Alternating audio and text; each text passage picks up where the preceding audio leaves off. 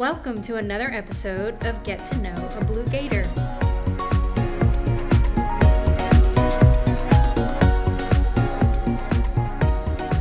Joining me today is Ascension's Upper School Director, Sarah Davenport. She began at Ascension in July of 2021, but her prior experiences have prepared her for her current role as director. Sarah earned her bachelor's and master's degree in education from LSU, and since that time, she has served in various capacities at several independent schools in Texas. Sarah taught at St. John's School in Houston, served as Dean of Students at Allen Academy in Bryan, and most recently served as the Director of Admissions at Regis School of the Sacred Heart in Houston. Those that have worked with Sarah know her best for her professionalism, work ethic, communication and collaboration skills, genuine relatability, servant leadership, and growth mindset. She inspires those she leads and she models critical and creative thought when facing problems. Sarah, thank you for making time to join me today. We've only been working together for about two years, but I just from your communication style have noticed a little bit of Brene Brown fingerprint in there. So I don't know if those of you listening, if you know who Brene Brown is, but she's an influential leader who leads with vulnerability and doesn't shy away from tough conversations. Searcher, she has a great podcast. Absolutely. And has written some great books. Yes. Too.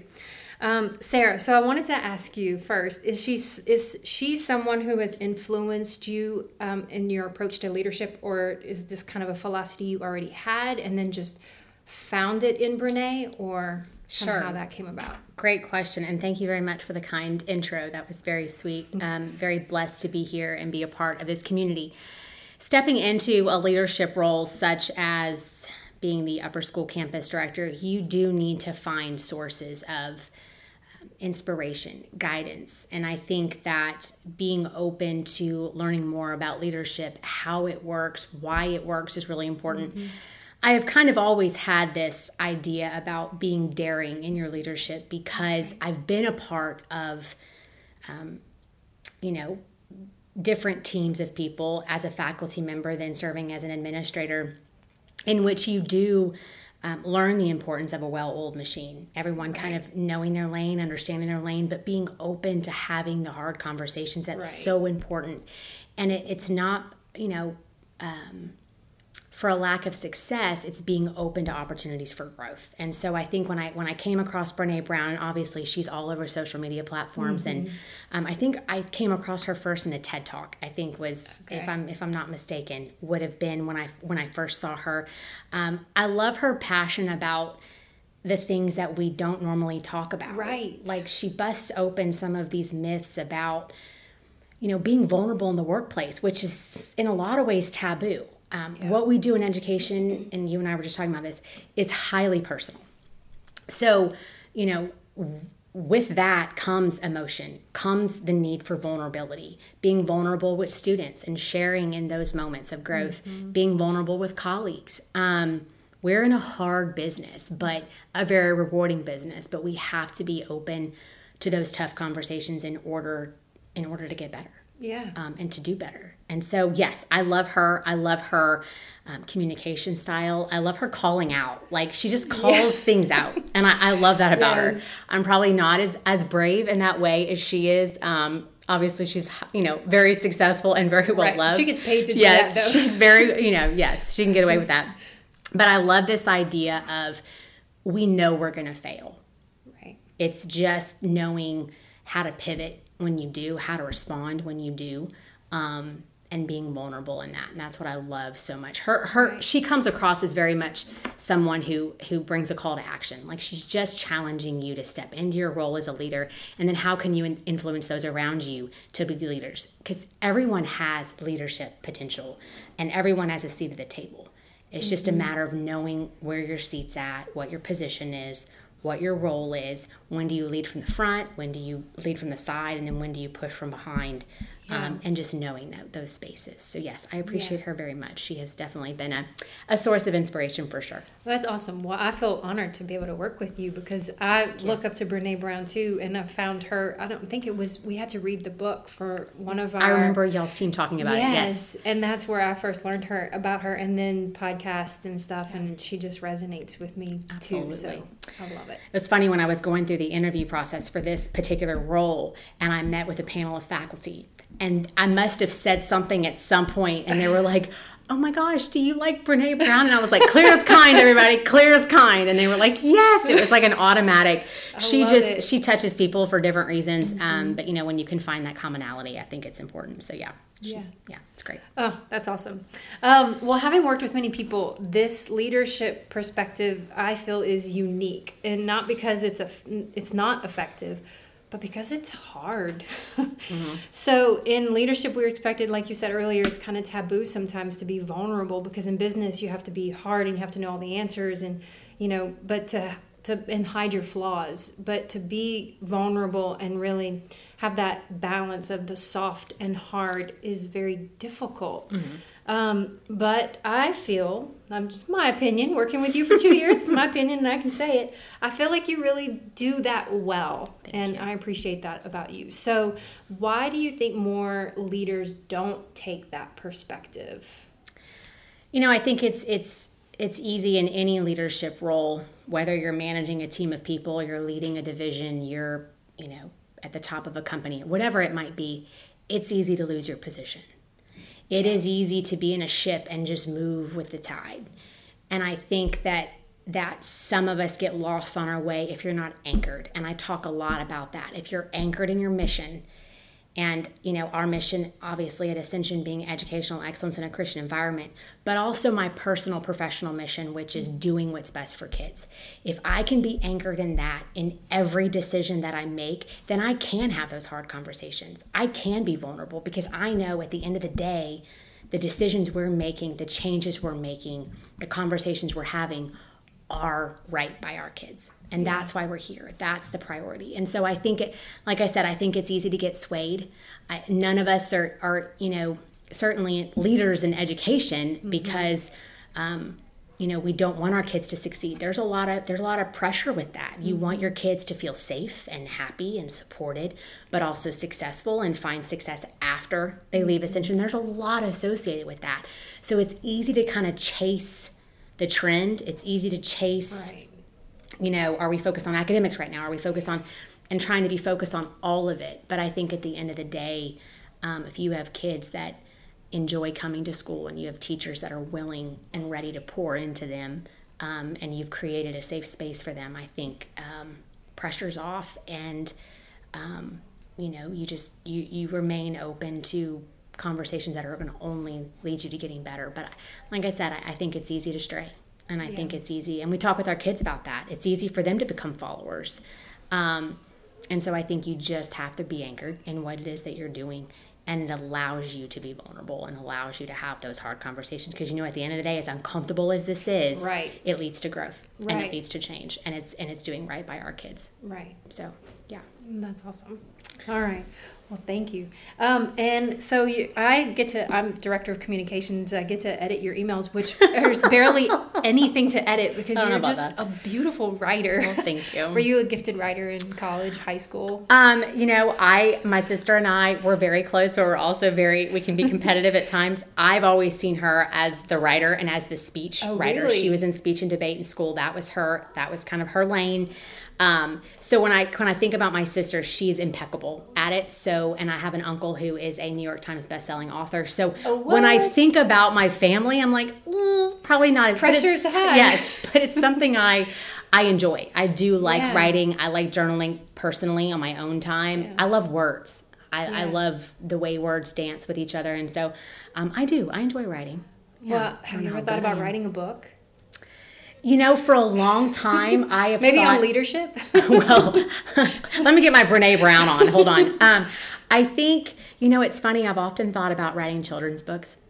Um, really? Uh, many people know that I, I started my career in lower school as a lower school faculty member, and there's something that I think children's books teach us and can teach us that are lifelong lessons even as and I, I love that there's moments where just my high school kids i've read them picture books, books and yeah. showed them pictures and read and they're looking at me and i'm like hang in there there's you know there's a, and they end up loving it it's yeah. bringing that childlike back i just love um, something about about children's books so i've thought about that and finding you know leadership type things yeah. to to kind of um, both illustrate and speak about in children's books. But in terms of an actual, you know, perhaps a nonfiction book, my story, my personal story is not interesting enough to do any sort of like, you know, um, memoir or some sort. However, um, yes, I mean, I've, I've, I've thought about it. Um, like I said, I've got members of my family who are who are great, you know, wordsmiths and, and and definitely have had success in that area. But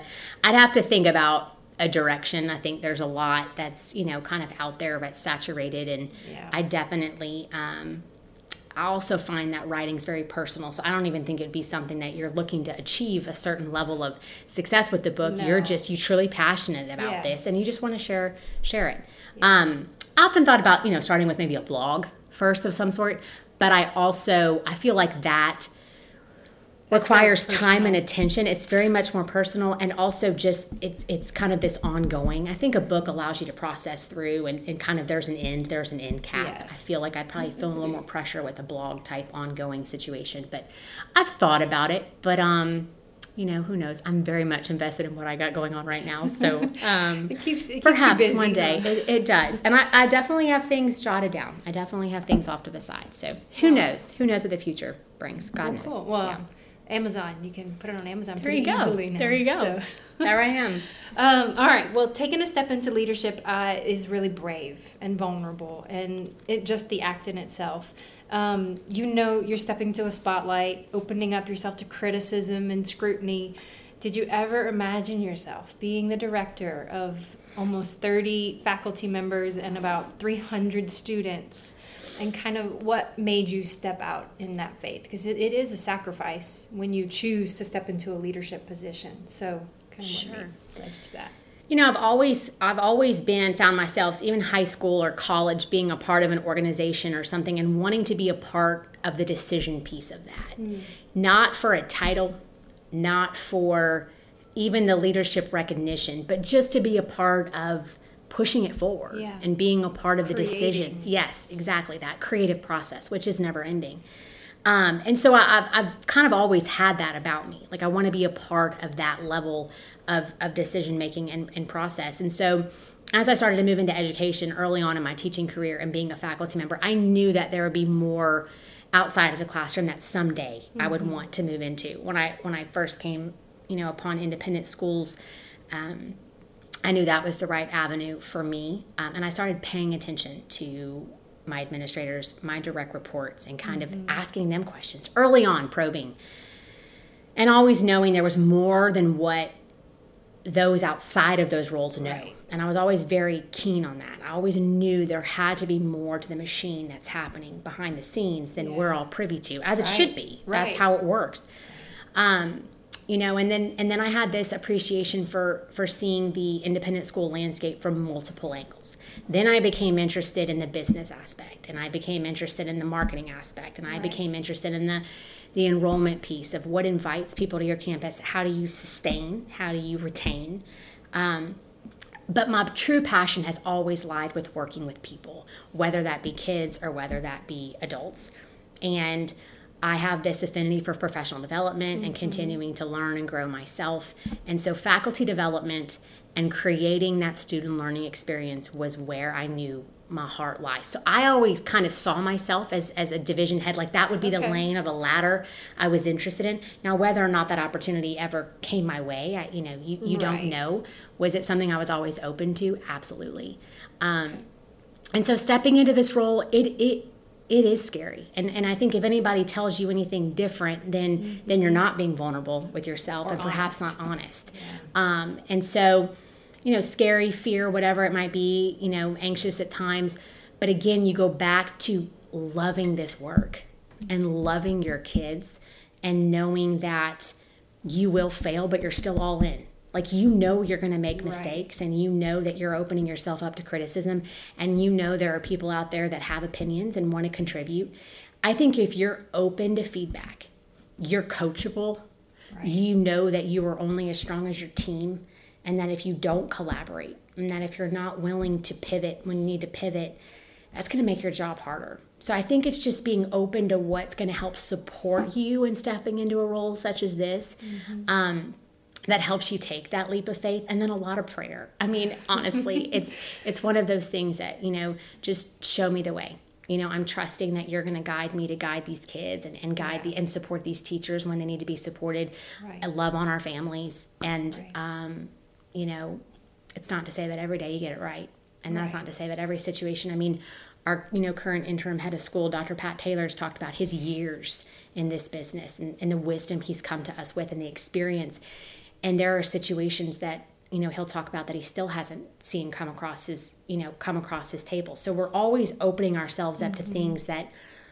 you know require a team of people to process through right. and you know you don't see the same thing over and over and over again in our business so it's just um, having a true process when it comes to decision making again being anchored in what it is that you're doing um, and having systems in place that's another thing you know just feeling like you've got um, organization, your communication's mm-hmm. clear, um, and you know, and, and and stepping into that faith and stepping into it boldly. You know, there's right. something Brene Brown talks about in her book um, about gritty faith versus gritty facts. That you know, a lot of times it takes both. You know, it takes the real part of the job, the facts, the black and white, mm-hmm. and then it takes sometimes that gray area of faith and right. and just stepping out, you know, on that limb. Um, and so, yeah, I think, you know, we're all called to do different things in this life. And I think, if anything, you know, there are times where we step into roles where we're like, okay, didn't didn't realize that's what yeah. that was. you know what I mean? I don't feel that that's the case in this in this position. I I feel like I had some sense because again, I was always open to asking questions and learning, yeah. and I have several mentors that I've kept throughout my career that I, I rely heavily on. Um, but yeah, I mean, here I am here I am. Yay! Yay! We're so happy um, to have you too. Well, thank you, thank you. It's it's been fun. Um, and well, that pretty much leads me into the conclusion of that we're just so blessed to have you at Ascension.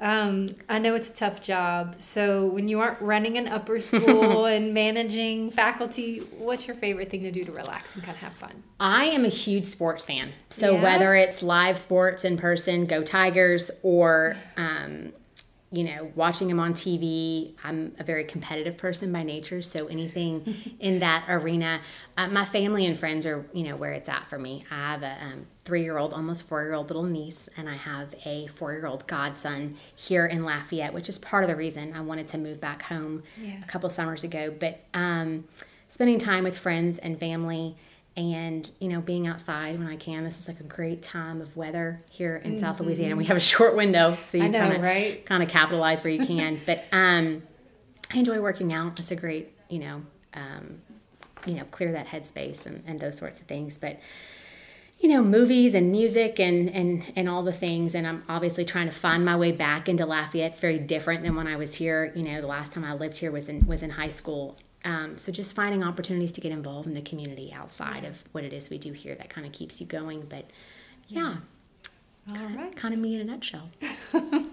well, love learning more about you. We really haven't had time Thank to sit you. down and talk about you. So thank you. I appreciate um, the time. Yes. So um, that's about all we have time for today. So thank you again for joining me. Absolutely. And you guys have a great Blue day.